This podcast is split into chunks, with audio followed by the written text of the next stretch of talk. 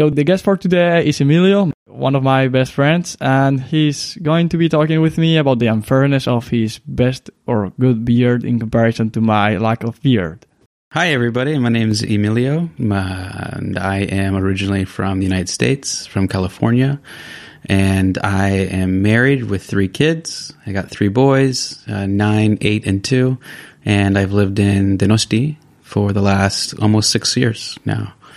And I'm, uh, I do all kinds of work here in Donosti, but I'm a pastor of a local church, and uh, I have a great time going out and uh, meeting people and loving people and having great conversations and living my life in Donosti and enjoying it. Yeah, so he's got a really interesting religious back- background, which he might be willing to show us some kind of, or like uh, part of it in the future and explain us why Christian values are valuable and why the alternative, which is the current uh, skepticism of the society, or the, like especially from the young people towards it in the West, might not be absolutely rational, and uh, Christian values might have some kind of value in, like in the long term and in the short term. Definitely, it, it adds some kind of well, I'm, I'm not trying to, to make the case for it. I'm actually an atheist, but I think that there's many valuable lessons w- which we can take out of Christian values, and those that might be one future podcast. Emilio might be willing to to partake in it. So the topic for today is your beard. It's absolutely amazing, and mine is non-existent. Well, I'm expecting to get a beard in the in the in the next in the next years, but the, the the beard it's actually not relevant at all. Mm. Not, not not your beard or mine. Because you have the hair.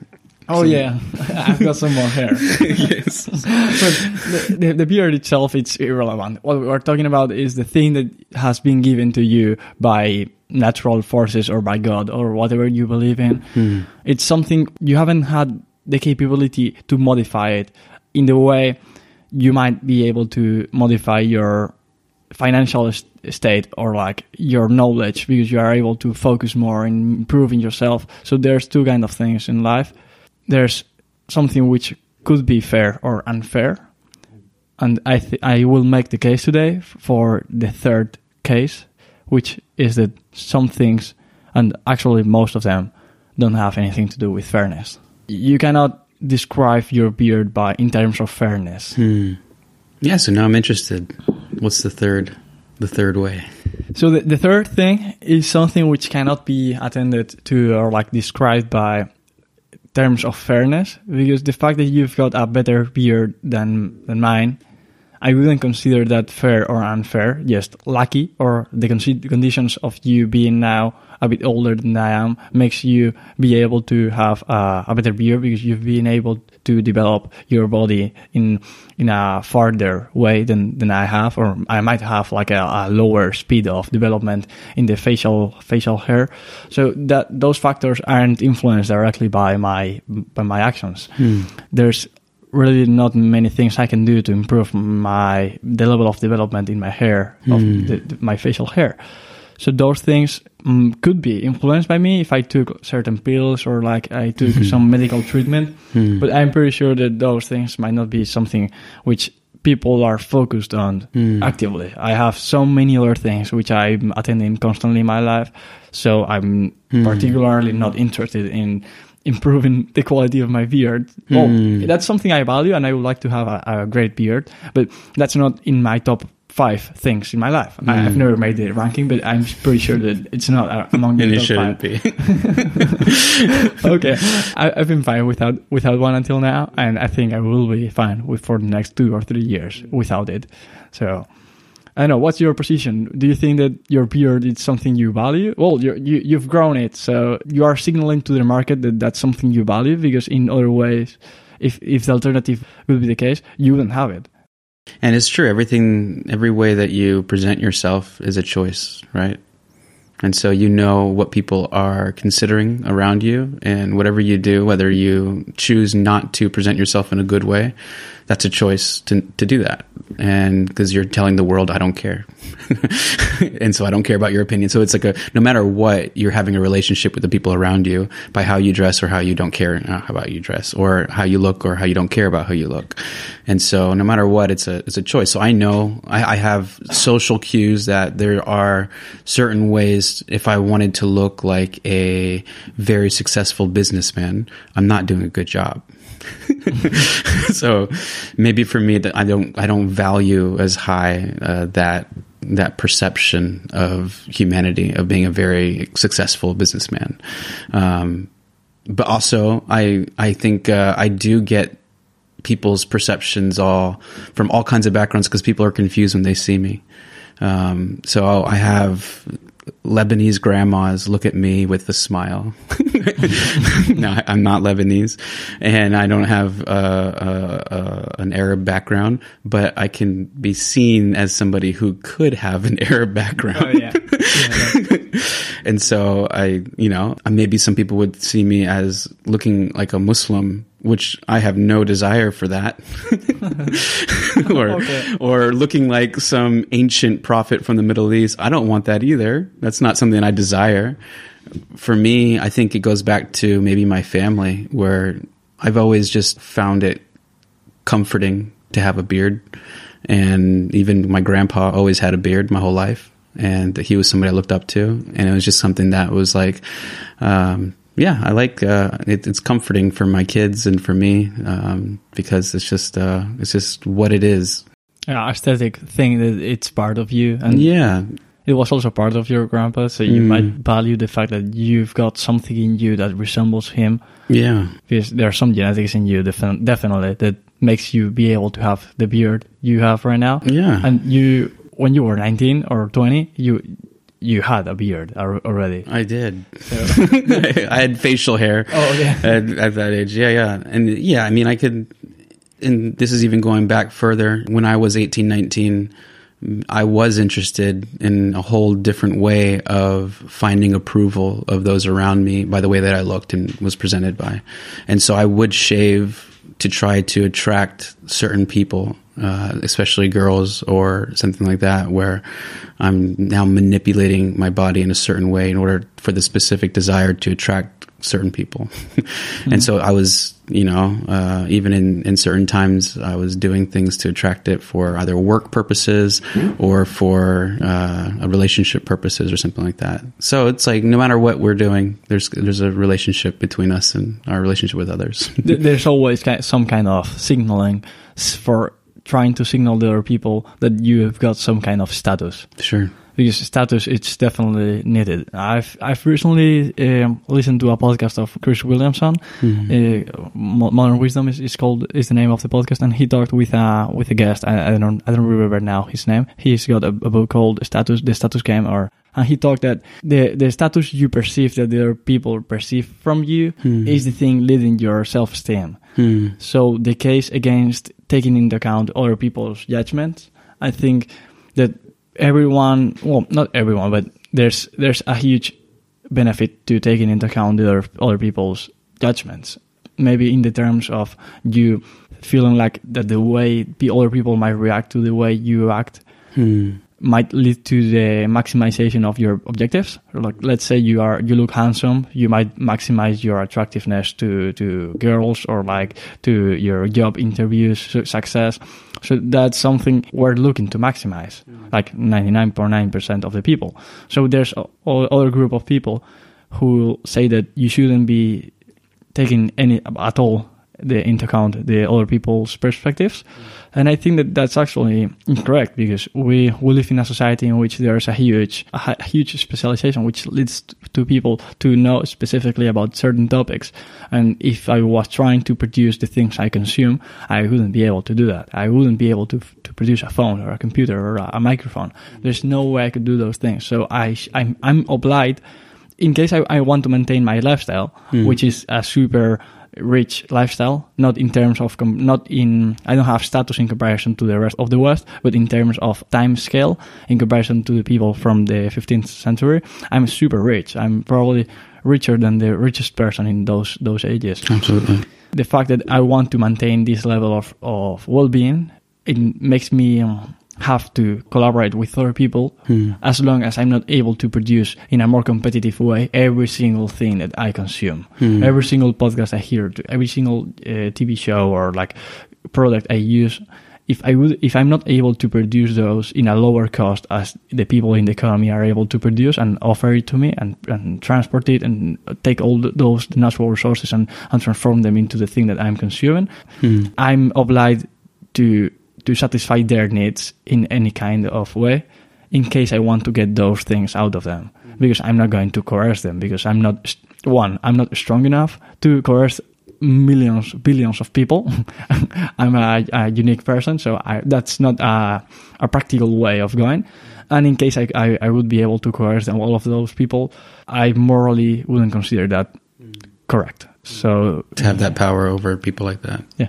Even if I had the power which having the power itself it's not immoral the, the immoral thing is using the power in in bad ways mm-hmm. so coercing all those billion people billions of people to to produce for me all the, the all those things i value so because i'm not able to produce them by my own wouldn't be moral so i'm going mm-hmm. too far maybe from the topic but the, the thing is that i'm forced to give a good impression to our people and the fact that you've got that good looking beard it's part of your judgment that that's part of the thing that other people might judge as, as aesthetic mm. as i for example do i consider more aesthetic the existence of some kind of beard looking mm. like something similar to yours than the inexistence of beard like mm. uh, i have right now so you are probably doing it right if you are trying to look more aesthetic but if you were trying to like adapt your aesthetics to something related to businessman or like something in which those people might look different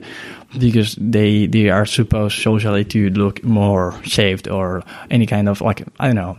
So your looks might be trying to maximize the the appearance. You're trying to send a signal to the mar- to the market or to the people surrounding you, and I, I am too, of what you are and why you are because you're trying to take inefficiencies out of the process of communication because if everyone knows what you feel or or like perceives what you what you want them to perceive from out of you you will be able to take out the inefficiencies out of the process of communication because you you are not obliged to to talk with someone and say hey hey hello emilio. This is alex and i'm certain this is what describes me and i'm not forced to have a conversation, a deep conversation with you, explain what are the things that describe me. There's there's a much faster way of communicating that. That if you are like uh, well dressed, if you've got a certain attribute, physical attributes, those can signal the rest of the people things that you wouldn't be able to set, to send those those signals with speech as fast as, as you would with, with sure, your sure, appearance. Sure. And so that's like something that we completely accept is it's easy for man to judge the other person on the outward appearance quickly, naturally, and and sometimes it's for their own help, and sometimes it's for their own detriment. But it's natural. So even like in the Bible, in First Samuel, God says very specifically, uh, everybody is basically saying, God, we don't want you to be our king. We want a human to be our king, just like all the other nations in the world, because God was the king before that. He was the, it was a theocracy. And God's like, well, okay, choose for yourself a king. And so everybody found the tallest, most handsome guy that they could find. and God says, You guys judge by outward appearances, and I judge the heart. And so God's like, I don't show partiality. Uh, so that's distinct to Him because we do show partiality and we do judge the outward uh, while we're getting to know the inward because uh, unlike him, we don't know everything at the same time. oh yeah, and so therefore uh, we're we're trying to get to the full picture of who people are, but in our limitedness, we have to go through the process of relationship, which is a long process. So it's easier to just judge somebody super quickly uh, based on their outward opinion and find uh, a, a, quick uh, summation of what that person's all about in my own stereotypical mind. so, so the the fact of taking care of your appearance is like adding some bandwidth to the communication of who you are to someone or like giving the, the first bits of information to the person this is the things you could, you could expect out of me if I'm dressing like a normal person. I'm probably a normal person. But if I was looking like a like a homeless person, you expect from me certain habits, like maybe some kind of a drug addiction background, some kind of financial instability, uh, lack of a job. Like the, for the way I, I, I look, There's you- quick stereotypes and expectations. Yeah. Yeah. and those are highly correlated with with the with the thing you expect. Mm. If you if you see someone with a knife and pointing at you and with a bad face and aggr- an aggressive face, mm. you would probably guess that he's trying to have a conflict with you, and and you you will be ninety nine point nine percent right in those assumptions. sure. So stereotypes are probably more beneficial than than the than per, per, per well, It, it does get difficult because it does also lead to like problems with like systemic racism. oh yeah for sure. so you have these things where it's like no it's like like yes the very like and you know moving from one country to another and being uh, from one country where we had our own stereotypes going to another country where you have to learn brand new stereotypes and then you go visit other countries and they're like we have all these stereotypes versus that country and you're like you guys look the same look at this nothing's going on it's like I, like I didn't know that even in the Middle East there's so much racism and stereotypes from one Middle Eastern country to the next Oh, yeah. and, and it's like you have to be in that world to know how that works. Because outside, you're like, oh, it's just the Middle East; they're all the same. because you, you might not be able to distinguish between people from the Middle East, but people from the Middle East are able to distinguish all those different things that distinguishes them. For sure. Like for me and a, and a French person, I Mm. might be able to to guess if you put me two people and I have to guess which one is the French person and which one is the Spanish person. I might be able to to You'd be say, very, you'd be closer to Yeah. guessing it because of that. oh yeah, yeah, definitely. I my I would be closer to guessing than a person from the Middle East, for example. Mm. So once again, even though it could be helpful stereotypes, there's also the great pitfall of ignorance leading to separation of tribes, right? And it's like it's and and uh, and the dehumanization of people based upon certain stereotypes. So it could be even like, oh, I I, I hate Swiss people because all I see them as pump rich people. But I had to get to know all the Swiss people. not all of them, but the stereotype you have that hasn't been actually representative of what you are trying to make a stereotype exactly, out of. exactly. If that's the case, and you, your stereotype it's not representative of the, of the society you are trying to represent by your stereotype, it might be beneficial. Well, it might not. It, it is beneficial. It would be beneficial to make a new stereotype Hmm. Parting st- starting from zero. Like uh, let's say i think that black americans are super aggressive and are constantly having violent crimes and are doing are the worst of the society. If i had that stereotype and I, I would think and someone came to me and said oh black americans aren't actually that bad. Well it's not that they aren't that bad. They are normal people. Yeah, If- yeah. and if someone came came with that argument i would go to i would want to to support me, well, my, myself to change of opinion and start making a new stereotype hmm. and try to approach a, a black American so I can talk with him or her and hmm. say, Hey, hello, I'm trying to know how people from your collective are. I'm hmm. not, I'm trying to stop having those stereotypes I had in the past. Hmm. Maybe this approach is too direct. So you might want to just go to them and, and talk with them as normal, as, as, hmm. as just as a normal person, as a, as talking to a white person or to an, uh, a Latino person or whatever. So you think, I think that in case you have a bad stereotype towards a collective, which is not justified in terms of what the not crime rate or like what reality is. Hmm. Oh, maybe maybe there is a high crime rate. Maybe there is even you know a huge uh, social issue or or cultural issue going on within a certain group of people, um, and maybe that race is tied directly in that and within that. Um, I think uh, that's where that's where for me like the idea of God's perspective changes my perspective. Because like in that situation I think it if it was just evolutionary and there was no greater then it would be totally rational and necessary for me to look for ways to escape every possible problem that could affect my possible life and and go away from those and so that I can be living my most healthy future in life in my most comfortable space that I could find on Earth, um, and and and the, so stereotypes will help me do that and and allow me to do that. But for me as well, like the yeah the the the whole perspective of of, of even looking and seeing uh, God Himself and how He came to the world in the story of the Hebrew Scriptures is and there's a prophecy about the Messiah coming 700 years before it happened in Isaiah 53. And this was known to be or interpreted to be the Messiah way before Jesus ever came. So this is all about the Messiah coming and what is the Messiah going to be like?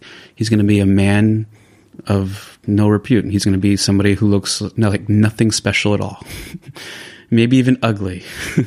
Maybe just like a normal, ugly Middle Eastern guy. And this is God coming to earth. And this is like the perspective of who the Messiah would be as he comes and suffers on behalf of the world. And so God himself comes and he humbles himself to a place of low status. He doesn't come on a white horse looking beautiful, shining. Why not? Uh, and, and and that's a great question. Why? Because people did expect, some people did expect for him to do that. Uh, but he came in a very humble way, being born in a manger, being born as a, in poverty, and uh, and then living a normal blue collar life. Um, why did he do that uh, in this humble way? Uh, specifically, because he had a very clear focus and plan. His uh, his focus and plan wasn't to become famous and to be a king. His focus and plan wasn't to become uh, the the the the guru of the world his focus and plan was specifically, and this is why even after he did a miracle, he would tell everybody, "Don't tell anybody that I did that." his focus and plan was very specific to go to the cross and die. And how do you know that that's not part of his strategy of what he's trying to to signal to other people? He's, I think that he was trying to signal to other people that he's not the kind of people who seek for the approval of other people. And the fact of doing that makes you have the approval of other people. So if he was trying to signal that he didn't care about the approval of other people and he was getting the approval of other people, he might be seeking for the approval of other people in the first case. Well, and that's where he turns it up and shows us his heart because he said the whole time, uh, it's not my will, but it's the Father's will. So his greatest approval, I mean, he literally says in John, my meat is to do the will of the Father, the approval of the Father. So whatever the Godhead's will is, that's what he was so focused to go on and do. And to accomplish that, he became nothing. And so he became ugly normal human meat bag like us in order to save meat bags like us. And so that's what's so interesting is this like is that when you when you the biggest thing when you started with is it fair or unfair when people have attributes that are leading them to uh, find success in life um, even though they didn't do anything to earn it the one who did who who has done everything to earn it came in a way that went against that narrative. And it's just like he, he could have come as the most beautiful, the most perfect, the most glorious, but he chose to say, I already have everything. Um, I already have all the value and purpose. And I choose to come in this humble way in order to lead those to come to me in a humble way. And so it's like, yeah, we can, I mean, it's still a very big question. Like, is it fair that, and, and how, how wide do you want to spread that net? Because if it's like, okay, our children who are born into high class families, is that fair or unfair? A beautiful attribute uh, features on a person is that fair or unfair? Because they're getting more attention, they're getting they're they're they're they're receiving certain benefits from society, and they didn't do anything to earn it. Is that fair? I think it doesn't apply to fairness. Okay, so even the rich kid yeah, yeah, even the rich kid, because that's something he has in control. He Yeah. he wasn't giving his consent to being born in high class family, or ne- neither sure. into a low class, neither to getting born, or neither to not getting born. So Hmm. he he didn't have any kind of will previous to getting born, or I Sure, sure. There could be some kind of uh, neurobiologist who could argue against me in this case because there there might be some kind of will previous to existing that your instinct makes you want to exist. So the fact that I don't know that might be a case, but I'm not I'm not trying to go against that thesis. I'm just saying that he wasn't having a, an, an active will for or against getting born into any kind It's of just place. pure luck. Yeah. So Yeah, the yeah. fact that it's pure luck makes him not not be one not responsible for what he had, and one and two not willing to have what he had previous to having it. Mm. But once you have it, obviously he would choose to have that in comparison to the worst al- alternative. But he will also choose the better alternative, which might be to be a super high class, super whatever he had. Like let- let's say he had an eight out of ten in his life, he could have a ten out of ten. That would be even better than what he had. So I think that the fact that he wasn't able to modify his situation previous to existing makes makes that situation not fair or unfair. Because that's something that just applies to how the world is and shouldn't be considered to be fair or unfair because that's just how the world is. And the fact that those attributes are more valued by the society, for example, let, let's say financial uh, status or physical status, like let's say th- there's one thing which is super valued in, in society, which is um, if if you if your face is symmetrical, that's something that it's biologically super expensive to build. It, it, it takes your genes all, a lot of resources to be able to develop a human being that's symmetrical. That's super expensive and and gives a signal of good genes. Sure, sure. And that's why people with not defects but like any different kind of faces Hmm. might not be considered to be so valuable in terms of aesthetics. Hmm. And there's certainly other things, and one of them might be the beard. A well-grown beard might signal the rest of the world that you've been able to to develop yourself into a into a competent point of view in your life. So you, by having that beard, are signaling that your body has been developed into his optimal point, and that your mental capability might be higher than mine, mm. because I'm not signaling that I haven't been able to develop myself far enough, and you have. So everything All kinds of tends, signals, yeah. everything tends to be correlated. So your mental capabilities are also correlated with your with the development of your of the rest of your body. Mm. So the fact that you have a beard might be signaling that you are more mentally capable or more physically capable of doing hard job, a hard job, or whatever hmm. requires of higher level than what I might ha- be having. But what what a disconnection from the possibility of reality. Just because just because I have an attribute that's helpful doesn't necessarily mean I have the skills to back it up. it tends to it tends to be correlated. It's not uh, always correlated. You could have a, per, a person like you which has a perfect beard and be co- completely damn and Absolutely, not but it happens all the time. Not capable of handling any kind of situation. And you could have the opposite. Someone like me that doesn't have any kind of fear and it's super Mm-hmm. Very competent, capable, yeah, super strong, super capable sure, of handling sure. everything. So that could be the case, but that's the, the exception. The rule is that people who tend to have one good attribute tend to have other good attributes. If you were able to take a sample, a random sample of the society, not of the society, of, of the whole world, and you only looked at one of the things that could be judged as valuable or as invaluable, for example, let's say the beard, all 500 random males from the world, and you and you looked at their quality of the beard in terms of a, some kind of a standard that it's that that standard I don't know how the standard was built or what the standard says, but it's probably that the more tupid or the more robust, the more um, dark the, the beard, the more it signals proper development. Hmm. So if if I had the the complete script or of what the standard, what the biological standard is that makes us want to to value more those kind of more developed beards, hmm. and you looked at the 500 samples of people which have a lower or higher level of, of quality of beard, there would be a correlation, I think, between the quality of beard and the rest of the things. Because I don't think, I cannot think of anything that, that would make the opposite be, be true. I There's no way there would be a correlation between lack of beard and I don't know any kind of the rest of the of the topics that we might be valuing in life, like men- mental capability, phys- physical strength. Well, I mean, I don't know if if I agree with that completely. Do you think that there's an opposite correlation there? Uh, there, you know what? I think, like you said, there's a there's a bit of luck going on, where sometimes that, like I've I've I know, uh, and it's almost a stereotype in the United States It's at at that high at such a high level that really beautiful people are dumb. Uh, that Oh that- wow, That's a, that's a that's a stereotype. It's like, oh, there's that blonde, beautiful person. She's probably an idiot. that goes against my my theory that says that when you have one good attribute, you tend to have the Yeah, that's the what I'm saying. Yeah, yeah. And the fact that there's an stereotype in the US that says the opposite from what I'm saying makes my mind blow. How is that even? I I knew this stereotype, but I haven't thought of it previously. So it's true that people tend to think of blonde girls as being more stupid than brunette girls. And hmm.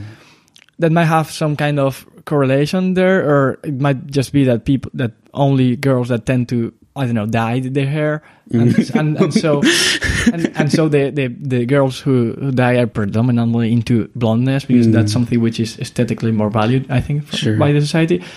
Maybe people who tend to dye, which are predominantly blonde girls, most of them are dyed, I guess I could. I don't know the stats. but some of them some of them might be might be Yeah. dyed so there might be some kind of i'm not saying that dyed girls are stupid but in case dyed girls were more tended to be more stupid the fact that dyed people tend to be more stupid and the fact that most of the people who dye their hair tend to be brownish or dark haired into blonde or into uh, red hair but in, in predominantly into blonde which is the stereotype i think. It, it is true that people tend to, to dye their hair or they dye them, their hair into blondness.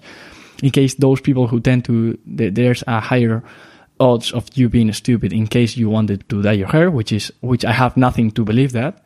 I, I don't have any kind of fact supporting this thesis that might have led people to see the people who have blonde attributes or girls who are blonde to be more stupid or it might just be any kind of other fact that it's influencing these statistics this topic or th- there might be third fact that's influencing the, the thing which might have made people believe that blonde girls tend to be more stupid than non-blonde girls. And it could be true or it And could so maybe it's even difficult for people who are having better attributes to live up to them. oh yeah And so that's actually causing a personal inward burden for them that maybe that they see it as a good thing, but they had to maintain it. And that could be difficult on the Oh, inward. yeah. So we're talking now about how it can go towards a negative direction where it becomes very, it makes, pe- make, makes people full of vanity. Uh, you have uh, the negative side where people are now consumed with their good attributes and they can't stop thinking about Oh, them yeah, sure. and and they expect other people to notice them and elevate them uh, in certain ways, and so that's a form of manipulation.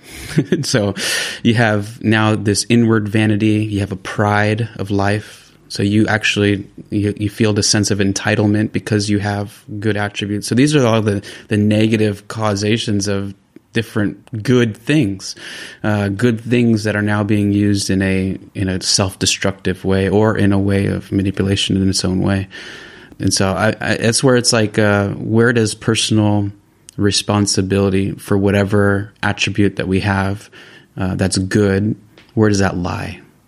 Well, I think that something similar to what you said happens to rich people. Well, depends. People who are rich or that have some positive attributes which are objective, objectively positive, I think that being rich is better than being poor. And but I think that having a good attribute like strength or uh, physical capability of handling a bad situation or like a good beard or richness, those could be used wrongly in case your ego went up. So if your ego is sufficiently high or higher than what your attributes are positive, you will be br- bragging about your good position in status terms in comparison to the to the average of the society. So if if your ego is higher than your net worth in comparison to the average of the society, you will be bragging about your slightly higher net worth than the average of the society, and then you will be exposing yourself to someone with a much higher net worth, comparing it to them, to and making yours look like a small amount of money. So I think that ego should it's always something which we should be trying to bring it down. Ego should, should always be lower lower than your attributes. I think. Definitely come from a worldview that's, that's unique, um, and there's a term called coram deo. Hmm? What, what does that mean? Coram Deo is uh, the face of God, that everybody's living uh, primarily uh, on first instance in the face of God. And so, like, everything that I do, inward and outward, is all done as choices and acts in front of the face of God. so if I have a good attribute or a good thing that naturally benefits me, uh, there's actually this, uh, you know, this this way of seeing things in from the, the the Bible that is, if you've been given something good, then you're expected to do something good with it. Oh yeah. So this uh, sense of uh, uh, gestionar, uh, manage everything that you have with uh, intentionality, with wisdom, because you're living and making choices in front of God, and He knows your heart, and and He's and He's uh, He's putting it all away, and He's going to one day come and present uh, his findings on your life and your choices. And so it, it's definitely like a, a sobering. If I have anything good in my life, it's not just for me, it's also for how I use it for the benefit of others and the glory of God and for my own personal enjoyment. And it's like, so whatever good thing I have, whether it's children, money, a good beard, oh yeah, I better be aware that I'm living my life and my personal choices and my perceptions in front of God, and I need to use all of it and leverage all of it for God's glory, my good and enjoyment, and also the good of others. So instead of maximizing what other people perceive from you and the acceptance, social acceptance you get out of other people, you're trying to maximize the well-being in terms of the, your relationship with God. Yeah, absolutely. And from that, then I can translate everything else mm-hmm. from that lens of seeing the world. So there's still something you are trying to maximize. Luckily, and this is where there's like this grace factor. In, in Christianity, it's this uh, with Jesus. It's like He's done the work to maximize that relationship. Now I just need to grow in having myself be fully consumed by it. Uh, so more and more I grow into it. This process of in the Bible is called sanctification. I'm growing more and more aware uh, of what this is all about and what He's done in my life. And so He has done on the, all of the work to make me fully 100% acceptable and loved by Him. And I can't do anything to increase that or decrease that. It's already perfect as it is, and it can't go up and it can't go down. And then, why are you incentivized to do anything? Because I desire him and I love him, and he's dynamic and eternal. And so I yearn for him and I, I want him because he's the one that's given me everything. But if everyone has already been given unconditionally, why why do you have any kind of incentive to do anything at all? Love. Why? Is love irrational in terms of if you're not going to increase any kind of resource you've got because you already have infinite amount of love from God? Yeah, it's a because therefore because God has done everything, and I have a good relationship with job uh, with God, and now His vision for what the world's all about, and and where it's going, then it's like I like that vision, and my love for Him says, "Wow, that's a good vision. I want to do this with you." And now I want to go into the world and I want to enjoy the world. I want to leverage the world for God's glory. I want to help other people. I want to serve these things. And so like the maximization of that, the glory of that is I'm enjoying it along the way. And why do you and there's ultimate value in it because whatever you give in God's hands, it lasts and it grows eternally. so yeah, I want to give my kids to God. And I want to give my money to God because it's just going to grow exponentially. It's like the best investment that I could ever have. I don't think so. I think that's that's that's mistaken because the moment in which those things that you are giving to God are going to grow exponentially, it's not immediate. It's not immediate, no. A lot of times it's long term investments yield the highest rate. It might be true that it leads to the highest rate of return in comparison to other kind of, into any kind of investment. Sure. Like, like, like, for example, my marriage. Oh yeah, in the in the long term. So in the long term, I have this deep, profound relationship with one woman, and we have a family that then reproduces into more family, into generations, into legacy, into just myth and glory. like, oh, or I could be constantly on Tinder looking for quick fixes every weekend. Oh yeah, yeah. that's the short term. Uh, yeah, yeah, yeah. So that would be like a trader in comparison to a, to a Warren Buffett that invests, invest for the long term. Yeah, yeah, yeah. Let's talk about this in terms of money. If you were trying yeah. to to give all your money to God, this thing happens with with Pablo, which is uh, one of our good friends, which mm. also believes in God, and he says that his thesis is that he should be investing his resources in in like doing the things God likes Hmm. or like the things that pray for praising God, or like the things he enjoys, or like he perceives that are that are beneficial for his relationship with God.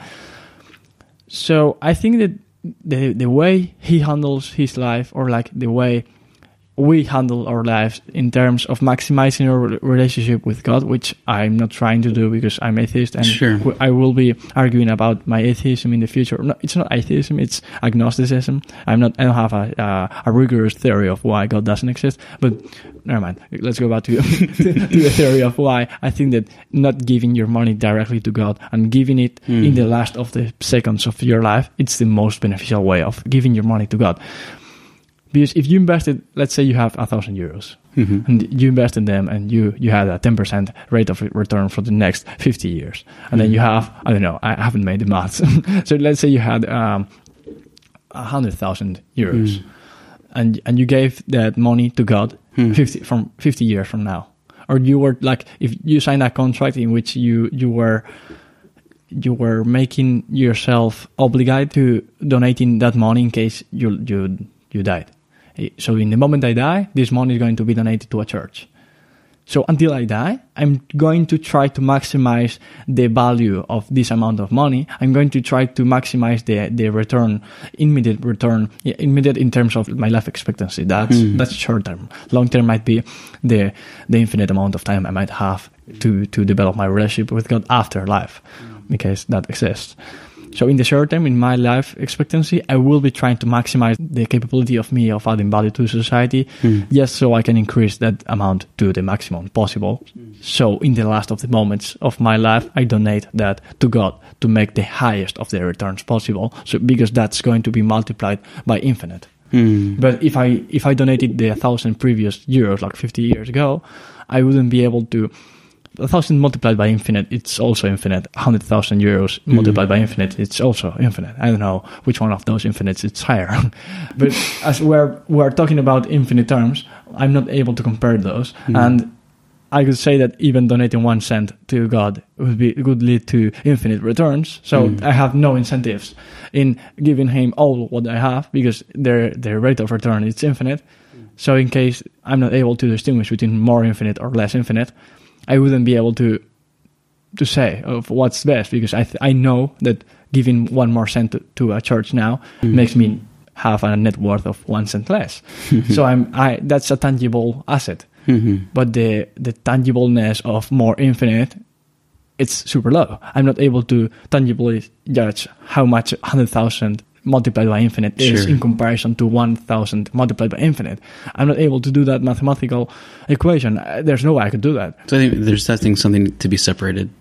Excuse me. Something to be separated because I, I do agree that people perceive a relationship with religion that way, where almost like whatever I give to God, almost it's this manipulation to God to then therefore give them something in return that's good.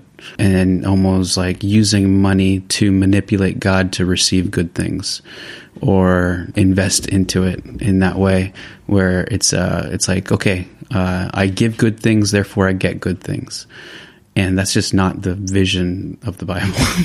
the Bible doesn't even say how much to give ultimately. In the Old Testament, there was a bunch summed up, but even in the New Testament, it just says give with a cheerful heart and with uh, with a heart that is for uh, generousness and care. So it's a it's a matter of worship, not a matter of trying to get something from God. Oh, so it's So- not it's not signaling quantitatively, but qualitatively.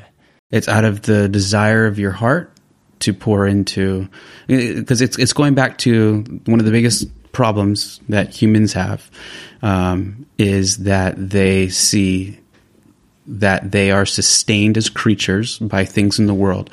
They need food and they need money. These are things that are the base necessities of people in society. They need food, they need money to continue, and they treat not so much anymore for societies that are hunters and gatherers, yes, but they, they treat food and, and money as that which gives them life. And so there's this, what we, what I would call in my language, an idol. It's a God that's a lesser God. It's, it's, I'm looking towards it to give me what I feel I need. Give me life. Okay, money, give me life. So the ultimate glory by your standard, it's your relationship with God, and that's infinite amount of glory. So if I'm looking at God and God says, okay, money is not God, but it's a great tool. Now use it for the glory of the world, for the good of your neighbor, for the enjoyment of your life, of your family. And but remember, when you give to the local community, you're investing. So if I give to like, like a local church like Bidea, I'm giving to Bidea, and it's an investment that this would continue in a positive way. Shout out to Bidea. Shout out to Vidya. so it's like it's a personal investment into this movement in this society for God's glory and people's benefit. It's like I want that to happen. People do that with magazines, people do that with podcasts, people do that with all kinds of stuff. They invest in it so they can have a part of it. But at the same time, I have to always remember that this is also a worship thing in my heart.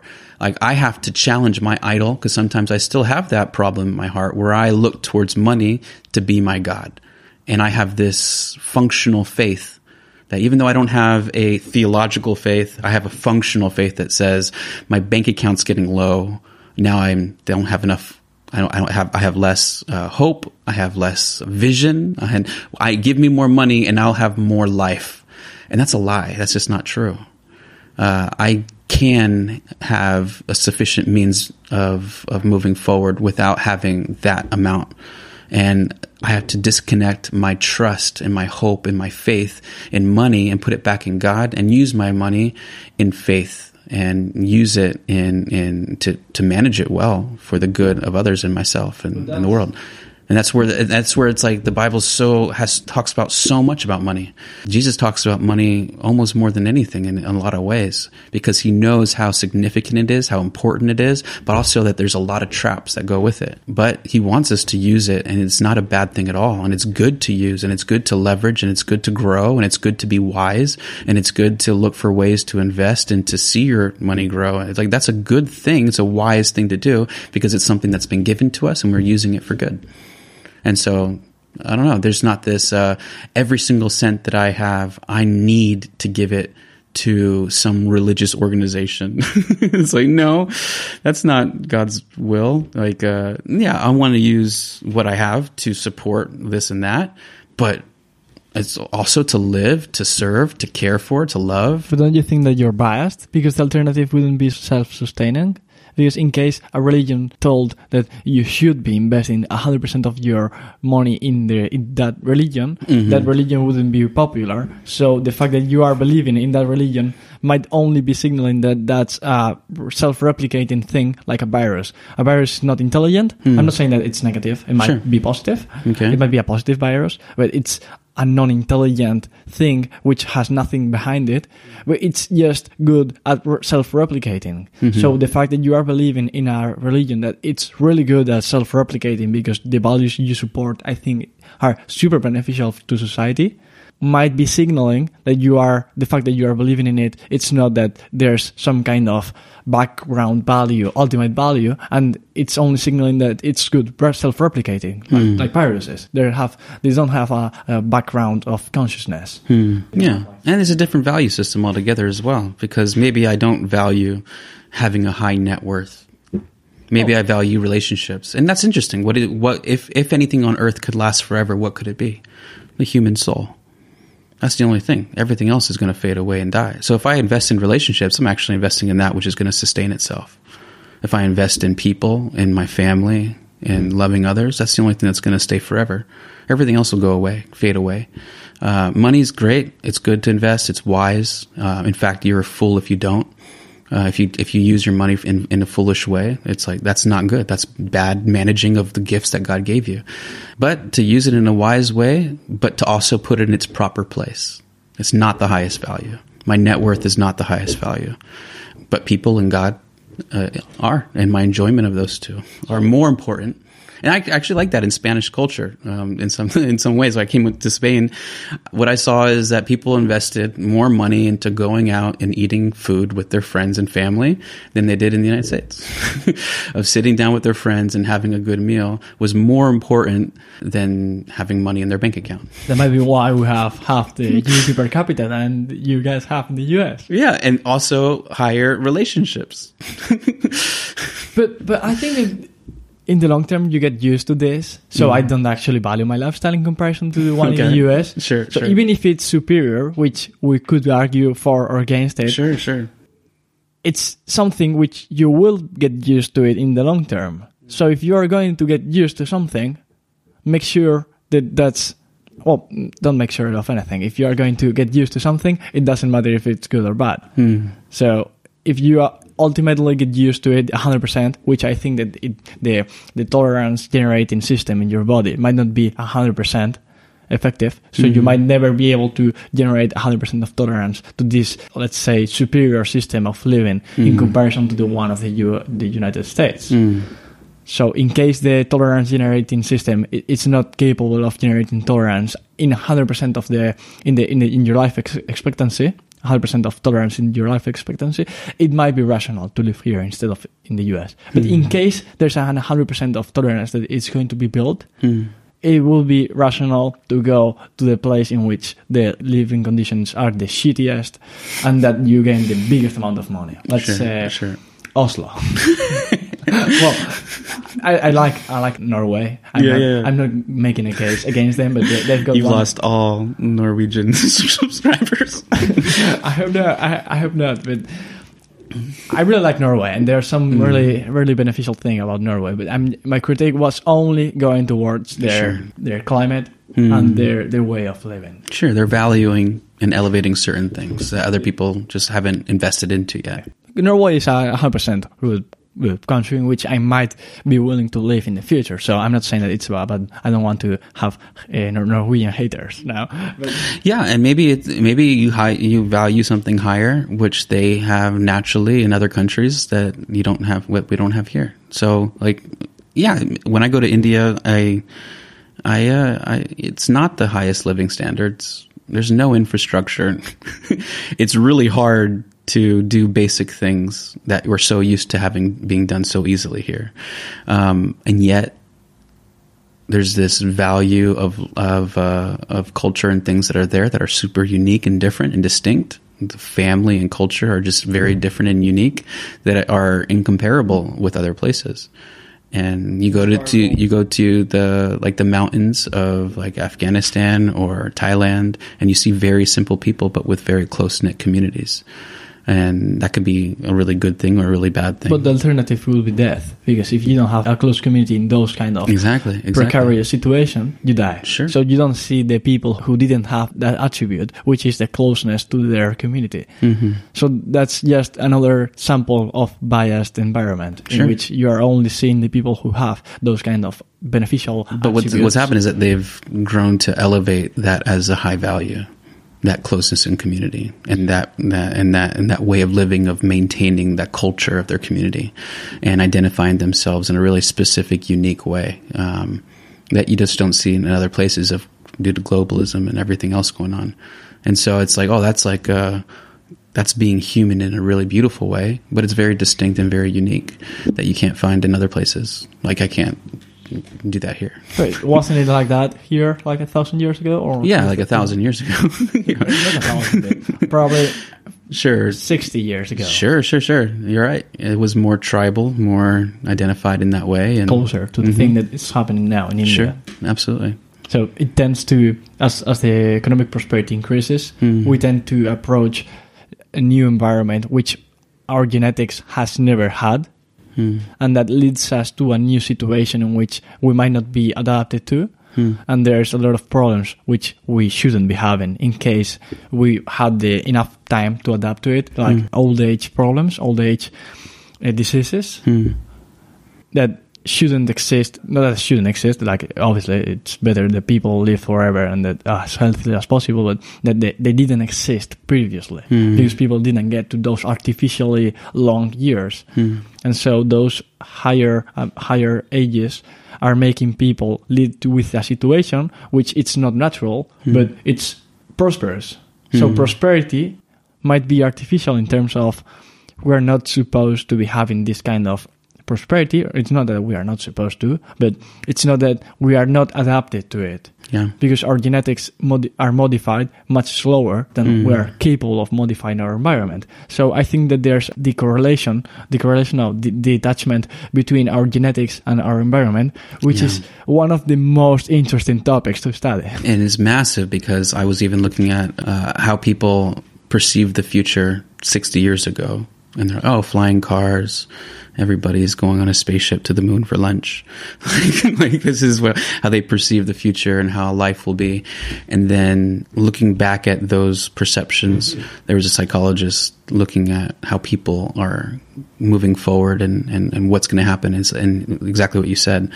Basically, the, the rapid growth and the uh, of technology and how fast things are developing and how fast they're going, the future looks more like uh, mental breakdowns, anxiety, um, and, and so. mental and mental problems because biologically eh, we cannot sustain how fast it, it's it's it's developing, and so that's what's so difficult. It's like the, the the and you see that even nowadays with the high rate of anxiety and the high rate of of uh, the brain functioning at such a high level for so long, at even the the rate that we're looking at technology right now, and to exponentially increase that over the next decade, it's like it's it's a heavy tax biologically for humans to reach that.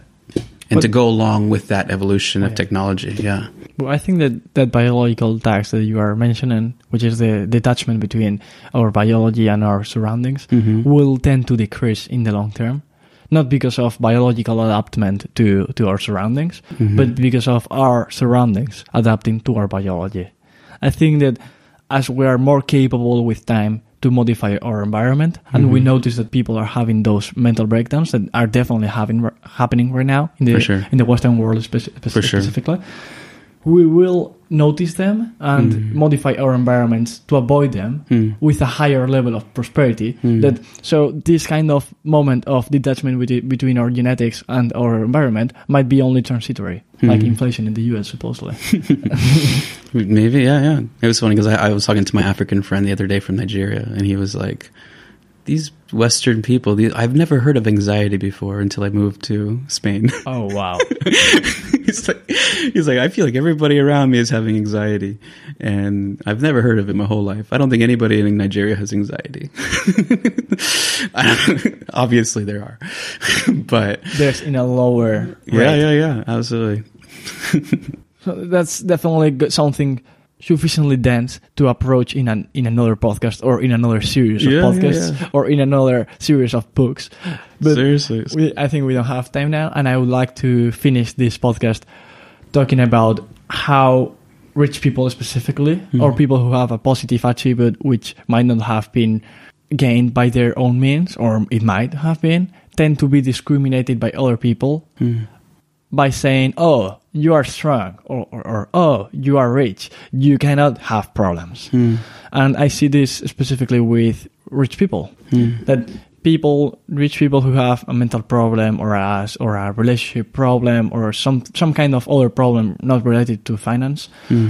They tend to be not respected by society. Bill, They- Ga- Bill Gates. Oh yeah, for example, Bill Gates ha- might have Yeah. some any any kind of problems in his life, but mm. just because of his 80, 86 billion dollar net worth, mm. he's not considered to be capable of having any kind of problem. So mm. I think that in in the moment you have a super extremely positive attribute, which might be physical or mental or financial, you are considered by other people as not capable of having th- those problems. Hmm. So I think that there's we should be focusing in those people that have those super high positive attributes and being willing to to see how they actually can have problems hmm. because everything is not finance. Hmm. Everything is not physical capability. Everything is not mental capability. Anything everything is not about having a good beard like you have. Mm-hmm. So even if you have such a good beard you might be having some other kind of problems Absolutely. so the fact that you have that beard shouldn't be making me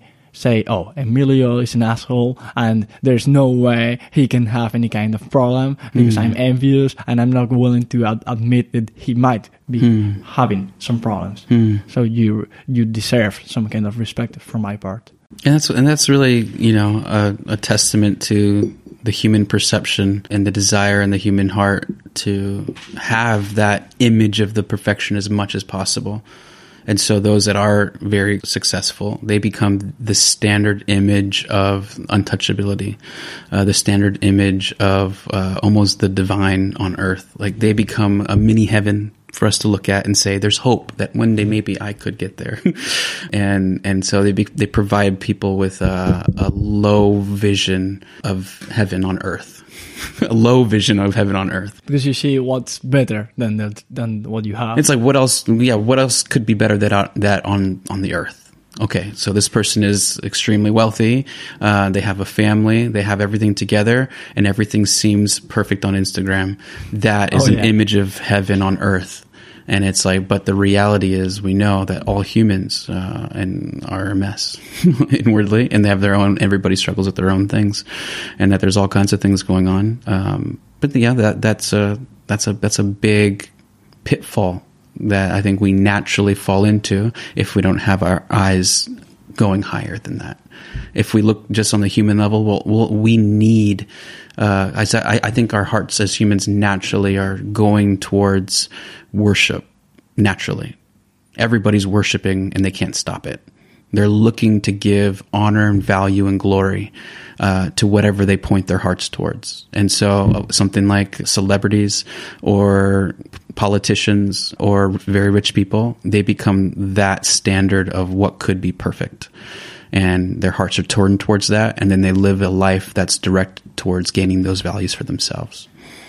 we can see that comparison between Nigeria and the West. In terms of Nigerian people might have their struggles, but they've got some more natural struggles that might lead to a lower amount of of like what what was the, the Anxiety, Anxiety, sure. yeah. So less anxiety, good family life, but you're poor, or you don't have a great family life. Uh, you got a really busy job. You got lots of money. You go on vacation like on in in, in Two- August, two weeks a, a year.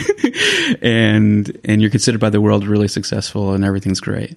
And it's like, well, which one would you prefer? Or there's a, there's a third alternative, which is third? working super low amount of time because you're able to be super productive, have a super meaningful relationship with your family, Mm. and actually having modified your surroundings in terms of being able to not have anxiety because Hmm. you are conscious that your genetics haven't been adapted to to what we our society has been it is right now so we should be going towards that third alternative which has the positive things of the natural world and or like super successful new yorker multimillionaire Sure, sure. life, lifestyle so if you mix those lack of anxiety and those mm, maybe negative side effects of, Yeah. of western life and you add the uh, or availability to resources Hmm, so you have to give up a few things. or you might have to add more things. Mm. But I'm I'm 100% for giving up certain some things. I think that we are. I support the minimalism movement, Hmm. and I think that taking things out of our lives could add more value than actually adding things to our lives. Hmm. Well, not indefinitely, but if you could take it that far enough, only adding things will add value. Hmm. But I think we have many things that we could take out of our lives Absolutely. and add value to it. Sure, sure. Because you have to be wise in what you choose to live towards.